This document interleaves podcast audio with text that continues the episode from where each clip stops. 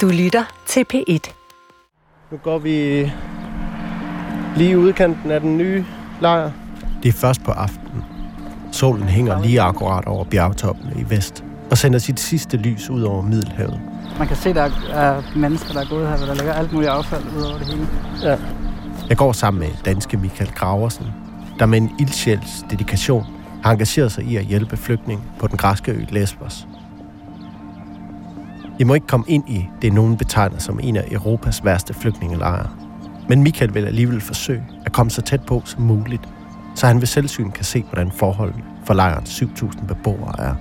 Og nu er jeg spændt på den her vej, vi går her, for sidste gang jeg gik her, der holdt der altså også nogle politibiler længere nede ved lejren der, så må det ikke også, der gør det igen. Hvor er der hund henne? Er det derinde? Det må være ja, sådan et eller andet andet. Vi du- befinder os i et slags ingenmandsland af højt græs og afpillede træer mellem fabrikshaller og den pigtråds indhegnede lejr. Du kan skimte folk, der står derovre ved hegnet, kan du ikke? Der er også børn, der går, løber rundt og leger der.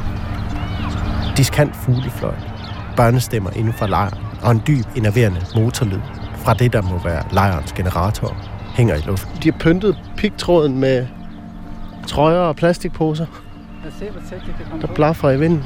For hvert skridt, vi kommer nærmere lejren, ændrer lydbilledet sig. Fuglene forsvinder, og de to modsatrettede lyde står tilbage. Børnenes livlige stemmer og dieselgeneratorens monotone bas. Og så er der nogle meget skarpe projektører, der allerede er tændt. Nu er der kun en bred grusvej mellem os og lejren. Der er et hav af hvide telte med det velkendte UNHCR tryk på teltduen. En sødlig lugt af rådenskab og udstødningsgas damper ud fra lejren. Øh, Hold lav profil med ham vagten, der går der. Ja, lad. Åh, oh, ja. Vi standser op, før vi går fri af det bevoksede område og spejder efter Nej, politibiler. der er flere eksempler på, at, at, at journalister og fotografer osv. er blevet diskrimineret og tilbageholdt osv. Ingen patruljevogne i syne. Vi går op til hegnet, og straks får de lejende børn øje på os, og løber hen til hegnet, hvor vi står. En vej der. Hallo! Hallo! Well, next on the programme, we turn to two important stories, both relating to migration. First of all, let's turn to the island of Lesbos in Greece. After those huge Du har sikkert hørt historier om de mange hundredtusinder af flygtninge, der sidder i flygtningelejre rundt omkring i Europa. Set billeder af desperate kvinder, mænd og børn, der bor i telte under primitive forhold. Set hvordan deres strøm om Europa smuldrer i støvet under deres sandaler, imens de venter på opholdstilladelse eller det endelige afslag. Du har måske som så mange andre følt en afmagt, følt dig privilegeret over at bo i Danmark, men samtidig også følt, at du burde gøre noget. Men hvad gør man? Andet end at acceptere, at verden er kompliceret, og man ikke kan gøre noget for at ændre den. Michael Graversen er far til to. Han har besluttet at gøre alt, hvad han kan for at hjælpe. Han har taget sagen i egen hånd og driver sin egen miniatyrudgave af en nødhjælpsorganisation via sociale medier. Et projekt, der langt fra er nemt og enkelt, men fyldt med slidsomt arbejde og svære dilemmaer, der tager på psyken. Og et projekt, der bringer et spørgsmål frem. Kan man blive afhængig af at være et godt menneske i andres øjne? Baglandet er fuldt i hælene på Michael, fra Christiansborg til Lesbos, hvor mange af Europas tusinder af flygtninge er gået i land siden flygtningekrisens start i 2015. Det her er del 2 i serien Et godt menneske. Jeg hedder Mikkel Rønnow. Det er en grå tirsdag. Ja. Der er ikke meget sol på himlen. Vi står foran Christiansborg. Sideløbende Øhm. med nødhjælpsarbejdet blander Michael sig også i den offentlige debat om flygtningespørgsmål. Han bliver for eksempel inviteret i DR's Debatten, hvor han i bedste sendetid prøver at overbevise Pia Kærsgaard om at modtage nogle af de mest udsatte børn fra Lesbos. Bare nogle af de her 1100 uledsagede flygtningebørn vil jeg virkelig, virkelig ønske. Vi har altså temmelig mange problemer i forhold til dem, vi har i Danmark. Og før vi får løst det, så kan vi under ingen omstændigheder modtage flere. Og to måneder før vores tur til den græske ø, mødes jeg med Michael foran Christiansborg, hvor han har en aftale med enhedslistens Rosa Lund. Øh, fordi jeg gerne vil øh, have hendes hjælp til at få stillet nogle spørgsmål til regeringen. Øh, Jo, sikkerhedsskatten, det var min kollega. Vi går gennem Christiansborgs sikkerhedskontrol, og kort efter sidder vi på Rosa Lunds kontor, hvor Michael går lige til sagen. Men men, ja, men så forholdene er, jo, er jo stadigvæk problematiske i, i Karatepe-lejren, og lige nu er der omkring ja, øh, over 2.000 børn der stadigvæk. Der er, så der er stadig uledsaget, ja. og så er der selvfølgelig de børn, som er, er det virker jo en mærkelig situation at sige helt almindeligt, men altså er sammen med deres familie. Ja. ja. Og de har det ret dårligt. Ja. Øh, Leon Grænser har sådan en uh, mental, uh, eller mental health klinik, og de, de kalder det nærmest en uh, mental health crisis, altså, hvor, uh, hvor børnene har det rigtig dårligt. Uh, der er især 50 børn, som, har, som de har tilset, som, som, uh, som har sådan dybe traumer, og som er stoppet med at lege, og som har selvmordstanker og selvskadende, og helt ned til, til 8-9 års alderen er de, øh, altså er de værste tilfælde, hvor, hvor der er også børn, der er selvskadende, og sådan går helt ind i sig selv. Hvor er det dog forfærdeligt. Ja. Og de, der er massivt politi over det hele. Øhm, så har de lige indført, at man ikke må dokumentere. Øh, en ting er, at journalister og fotografer ikke må få adgang til lejren, men, øh, men, også, øh, men også beboerne i sig selv må ikke engang tage billeder, og så får de taget deres mobil derinde. Så de prøver virkelig at lukke ned for øh, for forholdene der. Og, og så er der en ny ting, som jeg lige har taget med os til dig her, det er... Øh, Michael har printet nogle artikler ud, som han lægger på bordet foran os. En af dem fortæller, at det er kommet frem, at den grund, hvor den nye etablerede lejr ligger, er forurenet med bly, da det er et gammelt militært øvelsesterræn. Det ikke var slemt nok. Ja. Var... Okay, og så bringer han projektet med de 50 børn op hvor han har fundet 50 godkendte plejefamilier rundt omkring i Danmark, der alle har sagt ja til at modtage et barn. Men hvad er det så, der står i vejen for det nu? Er det, det, det er bare regeringen. Det er bare regeringen. Det er kun dem. Ja. Altså fordi at, og der er jo også flere kommuner i Danmark, som, som du sikkert ved, som der har sagt ja, ja til at tage imod. Ja, der er 15 eller sådan ja. noget. Jeg tror altså, vi kommer til at bruge det til kommunalvalget faktisk. Ja. Til at sige stem på en. Men det er jo fordi vores egne kandidater synes det ikke. Men altså stem ja, ja. på en, en lokal politiker, som som gerne vil være med til at hente børn fra Moria-lejren, eller hente flere kvoteflygtninge. Det har vi også kørt kampagne på før. At, ja. Altså det kan, en kommune kan jo godt sige, at vi vil gerne tage imod kvoteflygtninge. Ja. Og der kunne man jo lige så godt sige, vi vil gerne tage imod familier fra Moria-lejren. Altså det var, jeg synes, det er meget fint at kunne kigge mod de andre lande, som allerede har gjort det. Og de, altså de tager både imod uledsagede, som, øh, som ikke har nogen familie, og så tager de imod de mest sårbare familier. Ja. Altså de, dem, som har syge børn eller, eller lignende der. Og, så der er, ikke, der er ikke nogen af dem, der ligesom har skilt, skilt ad, så det er heller ikke noget, der sådan er en, en del af den Nej. ordning, kan man sige. Nej. Altså jeg tænker, at vi stiller spørgsmål til øh, de her antal uledsagede børn. Hvorfor har de dog ikke fået hjælp, når, når vi har sagt, at det skulle de have? Altså vi har jo fået videre regeringen, at de børn vil få hjælp. Og så stiller vi spørgsmål til den såkaldt midlertidige lejr. Så, så går der jo en måneds tid, før man får svar. Men ja. det, den procedure kender du jo. Ja, ja, ja. Øh, og vi kan jo ikke desværre garantere for kvaliteten af svarene. øh, men øh, er der mere, vi skal nå at snakke om? Nej, øh, jeg finder simpelthen lige det hele. Perfekt.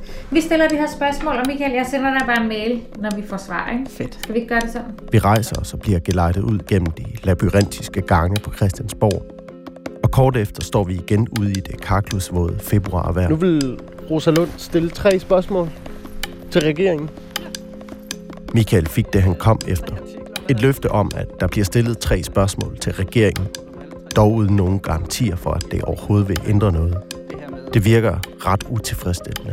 Det er lige nu, de børn sidder i den lejr og har brug for hjælp. Altså, øhm, så stiller hun spørgsmål, så går der en måned, så svarer de, og, og de kan i princippet bare nærmest sige, det har vi ikke nogen kommentar til, eller sige, det er et andet ministerie, I skal stille spørgsmål til, og så går der en måned mere. Men det er bare fordi, at det her arbejde det er så meget op ad bakke, så man bliver nødt til, tror jeg, sådan, at glæde sig lidt over de små, små sejre, der alligevel er. Fordi der er ikke nogen tvivl om, at, øh, at jeg jo godt, jeg godt ved, at der ikke, altså, det er ikke sådan, at når de her spørgsmål bliver stillet, at så siger regeringen, nå, jamen hey, det var vi ikke klar over, lad os da lige tage imod 50 børn eller 100 børn derfra. Sådan er det jo, sådan foregår det ikke. Men altså, man kan sige, at enhedslisten er jo stadigvæk støtteparti, og jo mere man kan gøre opmærksom på det her, jo mere kan det jo måske også blive en af deres mærkesager, og så kan de måske på sigt få gjort noget ved problemet. Og det er, på fuldstændig ret, det hjælper ikke nogen af dem, som, som har det dårligt nu. Øh, og dem må jeg jo prøve at hjælpe så godt jeg kan i forhold til det, jeg nu kan, og, og samle ind og, og yde noget nødhjælp osv. Men hvis man går for meget ind i den tankegang, så tror jeg, at, at så kommer man ikke til at handle. Der er samlet sig en mindre forsamling foran os på den anden side af det 4 meter høje hegn, der bærer på en uendelig girlande af pigtråd. Michael er faldet i snak med en afghansk dreng på cirka 10. Yeah, yeah, This yeah. was your name. Yeah, yeah. this was Okay. my. So how, how, how long have you been here now? Uh, I think normally it's for about two years that I'm in Lesbos. Two years. Yeah, yeah. But unfortunately now we got rejection. Okay. Yeah. So what, what will happen? Yeah. I'm not sure yet, but I know that we got the first rejection, so we are still waiting for the second answer. Okay. Yeah, yeah. I'm sorry to hear De that. fleste af børn, vi taler med, taler overraskende godt engelsk. Det er noget, de lærer i lejren, hvor lokale NGO'er får lov at undervise Ja. børn. Are you here with your family or your parents? Or? Yeah, yeah. I'm in here with my family, with my two more brothers. Drengen fortæller, at han boede i den gamle Moria-lejr indtil den store brand, And where are you from? I'm from Afghanistan. Hvor han derefter sammen med sin familie blev genhuset i den nye lejr, hvor han nu står inde bag hegnet. And then you've been here for like yeah two years, so you're also in the old Moria camp. Yeah, yeah, yeah. I al- also have been uh, one and half a year in a Moria camp, and now it's for about six months that I'm in here. Yeah. Yeah, yeah. Police coming there? No, no, I think it's not police.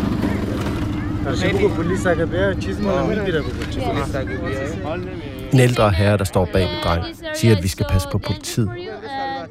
Vi kan få store problemer, hvis de ser os ved hegnet, tilføjer drengen. Maybe they see you, maybe they have a bad reaction. Yeah, because but they don't want us to talk to you.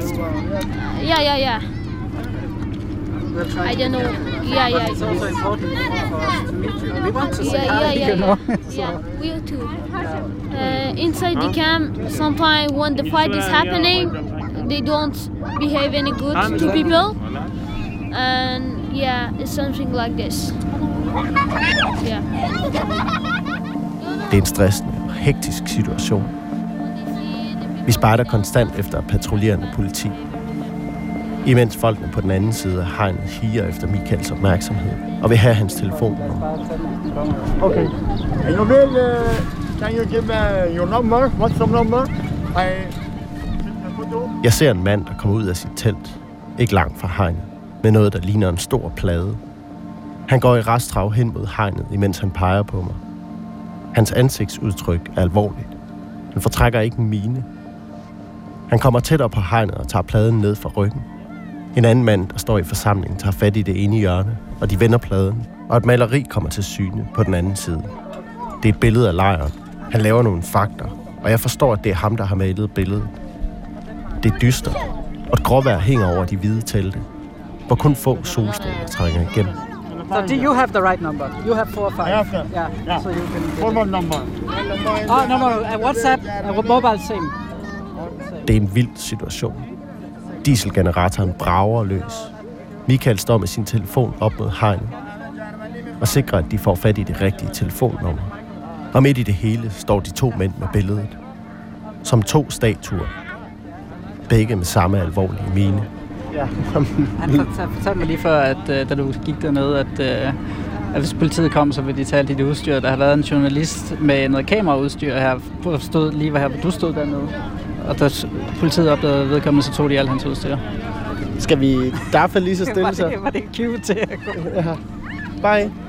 Vi siger farvel til forsamlingen inde på den anden side af hegn og går tilbage samme vej, som vi kom. Yeah, yeah, yeah. Outside, right? Yeah, yeah. I, Now I text you, so you text me back. yeah, yeah, yeah. I'll take you back. Okay, it was nice meeting you guys. Bye.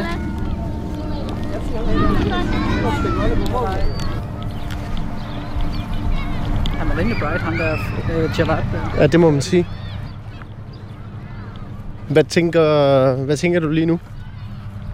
Om det, vi lige nåede at opleve, Øh, uden at blive fanget af politiet? Ja, jamen, jeg tænkte, at det var lidt nøjere, hvis politiet var kommet, men altså, jeg synes, det var fedt at snakke med dem. og, øh, Det er jo derfor, vi er kommet, eller jeg er kommet.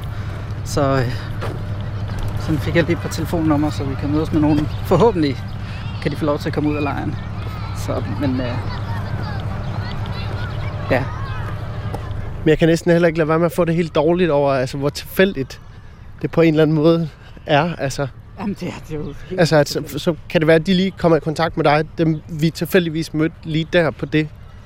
De minutter, ikke? Men alternativet er, at, der- at der er ingen, der får noget. Altså, kan man sige, så er det totalt bedre, at der er nogen, der får lidt. Michaels telefon er rødglødende. Rygtet om hans tilstedeværelse på øen har spredt sig. Men det er langt fra alle beskeder, som han kan nå at besvare. Altså, kan du ikke også blive ramt af sådan en, en håbløshed? Jo. Over at, altså, nu mødtes vi med, med en tidligere, som arbejdede som arbejder for en, en lokal NGO, og han, han kunne næsten ikke lade være med at grine, da du nævnte, at du øhm, havde sat et projekt i værk, hvor du kunne hjælpe 50 børn. Altså, han, han, altså, han, det, han kunne ikke lade være med at, at fnyse lidt af det. Ja. Fordi det var, fordi, altså, det er så få. Jamen, det er også det er jo helt absurd, at, øh, at, det, at, det, at det helt er noget på det antal, at jeg ligesom kæmper for. Øh, og, og at det så samtidig også er virkelig oppe bakke. Men jo, altså jeg kan sagtens blive ramt af håbløshed. Og de, hvad hedder, de ting, vi, vi skal aflevere i morgen, de er jo, de er jo hurtige, hvad skal man sige, brug, og, og så er det det. Ikke også? Og så, så har jeg så heldigvis sammen nogle penge sammen, som også forhåbentlig kan give nogle ting, men, men det er jo en dråbe i havet. Det er det. Og, øh, og jo, jeg kan også nogle gange tænke, om det, om det er det værd, fordi det er jo, det er jo, jeg bruger masser af stress og kræfter, og på det gode dage, så bliver jeg jo glad og tænker, at når man, jeg har måske gjort en... Altså, der, der giver mig mest glæde, det er at se, det er sådan, altså, når et enkelt menneske ligesom... Hvis jeg har mulighed for at kunne hjælpe det ene menneske, så er det jo fantastisk. Men, men det er klart, hvis man begynder at, at, at, at kigge lidt fra helikopterperspektiv, så, så kan man hurtigt blive desillusioneret. Men jeg prøver nogle gange, så prøver jeg sådan at tænke på, jamen, altså, jeg er jo også kun et, et, et menneske ud af 5 millioner, 5-6 millioner i Danmark, ikke også? Altså, hvis jeg så kan gøre en eller anden forskel for et andet menneske, så er det jo, så er det måske okay, altså, men... Øh... Dagen efter hjælper jeg ham med at slæbe et par kufferter med nødhjælp ud fra hans hotelværelse. Altså, er? Kufferterne skal afleveres til en lokal NGO, der derefter distribuerer dem ud. Michael virker presset og stresset. Udover at uddele nødhjælp, er han også afsted for at arbejde på en dokumentarfilm om nogle flygtninge, han mødte i efteråret. Og så har han mig og min mikrofon på slæb. Noget, der også virker til at stresse og presse ham yderligere. Når du sendte øh, dine 12 kufferter videre i systemet, Ja, nu er det ikke dit ansvar længere. det er virkelig dejligt. Jeg er virkelig stresset over det også, de. Den medbragte nødhjælp fra Danmark er afleveret. Og derefter har Michael en række aftaler med folk, han har lovet at hjælpe. Nogle han har fået kontakt til gennem sit netværk. Men dem, vi skal mødes med nu, kender du dem i forvejen? Nej, det kender jeg ikke i forvejen, men jeg, har, jeg kender nogen, der kender dem, som jeg, har, som jeg er blevet sat i øh, kontakt med dem via nogle af de andre, jeg kender. Vi parkerer for en dagligvarerbutikken Lidl, der ligger få hundrede meter fra den store flygtningelejr Karteppe. Uden for butikken står en lang række af flygtninge i kø og venter på at få lov til at gå ind i supermarkedet. Hvad hedder det? Nu når jeg ser også, at der står flere flygtninge her i den her kø, og nu har jeg lavet den her aftale med de her to familier om at hjælpe dem. Men det virker måske også en smule uretfærdigt, at jeg så ikke lige kan møde. Jeg kan hjælpe alle de andre. Hvorfor skal de lige hjælpes frem for de andre? Men øh, jamen, nu har jeg lovet at hjælpe dem. Så det vil jeg selvfølgelig gøre. Vi spejder lidt efter parret Michael har en aftale med, før vi får øje på dem. Hallo. Mikkel. Ham, der har fået, dem, der har fået tilladelse til at gå ud, og børnene har ikke tilladelse. De fik ikke lov at tage deres børn med ud af lejren, fortæller de. De har ikke brug for madvarer, så vi går op til et stort kinesisk lagersalg, som sælger stort set alt, hvad der ikke kan spises. Michael siger til familien, at de skal tage lige det, de har brug for. De virker forlegne ved situationen, hvad de tager imod.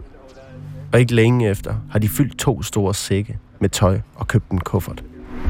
مرة ورا في قدمنا عودة على- على سوريا خلينا نرجع قدمنا عودة على طوع تركيا كنا نرجع سوريا على إدلب De overvejer at tage tilbage til Idlib i Syrien, siger konen, der hedder Esben. يعني رغم اخوي انه حرب صحيح ادلب بس خلاص نمتنا بادلب Jeg står i kø fire timer hver dag inde i lejren for at få vand og brød til mine børn. نوقف على الله بس تنجيب Jeg vil hellere dø i Syrien, end at dø her hver dag. De hanker op i hver deres tøjsæk og kufferten, der måske en dag snart skal huse deres ejendele på vej tilbage til Syrien.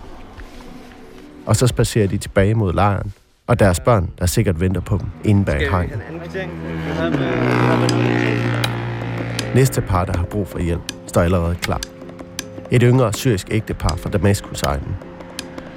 De har samme ønsker som den første, og Michael giver dem på akkurat samme måde frit spil i butikken. Hvad du siger, øh, der, skal, der sker nu?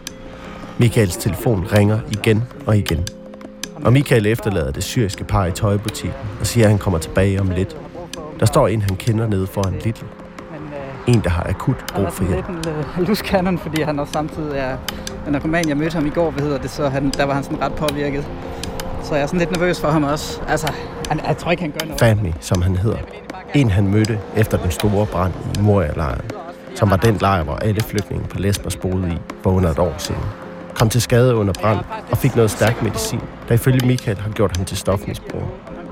Michael er derfor lidt usikker på, hvordan han kan hjælpe ham bedst, uden ufrivilligt at komme til at finansiere hans stofmisbrug. Og, og du kan ikke sige til ham, øh,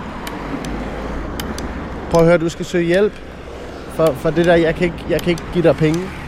Altså, jeg, jeg, jeg, jeg, kan ikke, jeg kan ikke sige til ham, han skal søge hjælp og så videre, og så kommer han ud af det. det altså, det kommer han ikke til. Det har jeg, det har jeg slet ikke pondus nok til, eller ressourcer, eller noget som helst. Altså, jeg kan give ham de her penge ud af min egen lomme, og så kan jeg ligesom håbe på, at de rent faktisk går til den der lægeaftale, han siger det. Trafikken på den store vej, hvor tøjforretningen og dagligvarerbutikken ligger på hver deres side, brager afsted. Men, men tror du på det?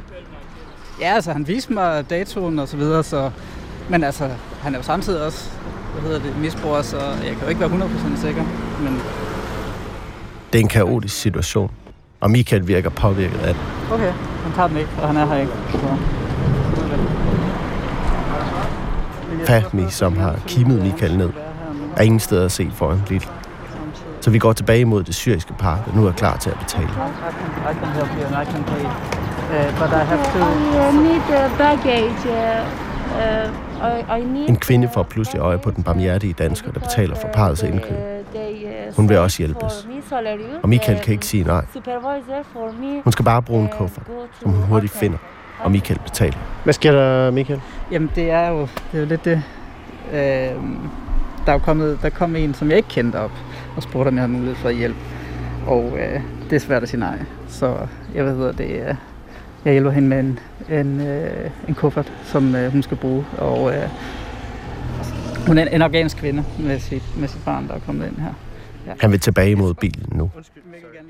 For flere, han ikke kender, også vil have hjælp. Jeg synes, det er svært med de der personlige møder, for, eller ikke, det er svært det der med at give til folk personligt, fordi at hvis, fordi i virkeligheden vil jeg jo gerne hjælpe alle, og det kan jeg jo ikke.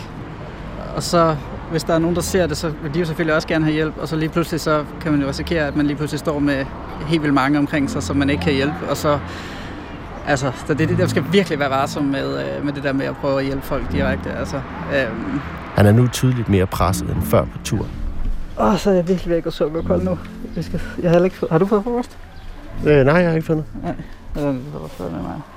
Hvad så? Jeg er bare ved at gå sukkerkold, der er lige en... Vi sætter os i bilen. Michael og jeg på forsæderne. Og Florian, Michaels ven, tolk og medskaber på en dokumentarfilm om nogle flygtninge, de begge har mødt på Lesbos. Et projekt, der også er på to-do-listen at få færdiggjort på denne her tur. Og endnu et stressmoment. Skal vi køre tilbage? Mm. Jeg sidder bare lige og tænker, hvad fanden vi skal gøre ved det der, for jeg synes, det er svært. Vi holder stille med motoren i gang på parkeringspladsen. Michael er i vildred, hvad han skal stille op med Fatmi, som han har hjulpet før, men som nu er blevet stofmisbruger. Og de seneste par timer har ringet igen og igen til både Florian og Michael. Men det gik godt for mig, da jeg snakkede med Mikkel. At jeg kan jo ikke bare give ham 50 euro, fordi at så kommer han til at bruge det højst sandsynligt på stoffer. Og det går fuldstændig imod det der princip med at, at hjælpe folk. Så... Og det kan heller ikke... At, ja. Så jeg tror, jeg bliver nødt til at, at, være, at være lidt... Selvom det er svært at, at sige til ham simpelthen, at han enten... Altså, han kan få, jeg kan hjælpe ham med nogle ting, hvis han reelt har et behov for hjælp med no, til nogle ting. Men jeg kan ikke bare sådan give ham penge. Og vi kan, vi kan selvfølgelig heller ikke købe noget, der han kan bruge til at tage som stoffer. Så det må være sådan. Og hvis du ikke har lyst til at tage den med ham, så er det også helt fint. Altså, så, så, så behøver du ikke at blive blandet ind i det. Så skal jeg nok selv Jamen, jeg på. kan ikke undgå det. Han sidder og skriver til mig fra 30 forskellige numre. Mm. Han er helt det der desperat, men vi finder ud af det. Altså, for min, du behøver ikke at gøre noget for min skyld. Altså. Jeg gør ingenting for din skyld, men, men mm. det, det er mig, der er det her mellemled, hvor jeg skal sidde og Ja, men det kan jeg godt se. Og, Så bliver det en udfordring. Og det er mig, der... Det, I virkeligheden så opstår den personlige relation mellem mig og dem, ikke? Men den er på vegne af dig. Han skriver også sådan, jeg ved godt, du bare er en oversætter, men... Øh, men bla bla bla, så kommer han med alt muligt blame game, du ved. Helt, sådan, han har skrevet sådan 50 beskeder. Mm. Øh, og jeg så lidt som en lus mellem to neje. Men Mm. mm. Men det er, det er fucking dilemma, og det er svært. Men øh, det må jeg så tage med. Altså, det er jo en af de ting, jeg så ligesom må deale med og, og æde, eller hvad man skal sige. Eller som, som jeg må så sige, det er en af konsekvenserne ved at gøre det på den her måde, at jeg gerne vil gøre det hele. Altså, at så, så kommer jeg ud i sådan nogle situationer. Øh, og det, øh, det må jeg også gøre op med mig selv om fremadrettet, om det er noget, jeg kan, kan blive ved med at, at holde til og navigere i, og, eller om jeg skal eller om jeg sådan, simpelthen skal til at, at korte nogle ting af, som jeg faktisk går, også går lidt overvejer. Altså, og, øhm, men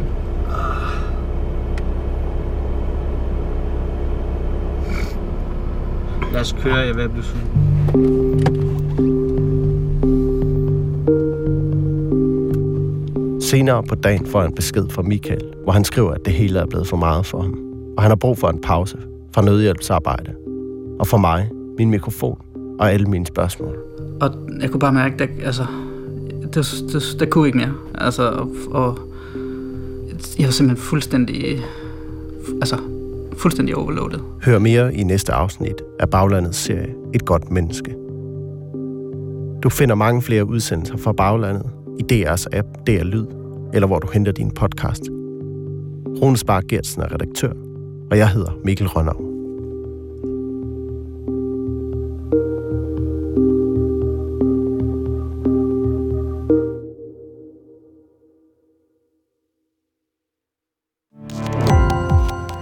Gå på opdagelse i alle DR's podcast og radioprogrammer. I appen DR Lyd.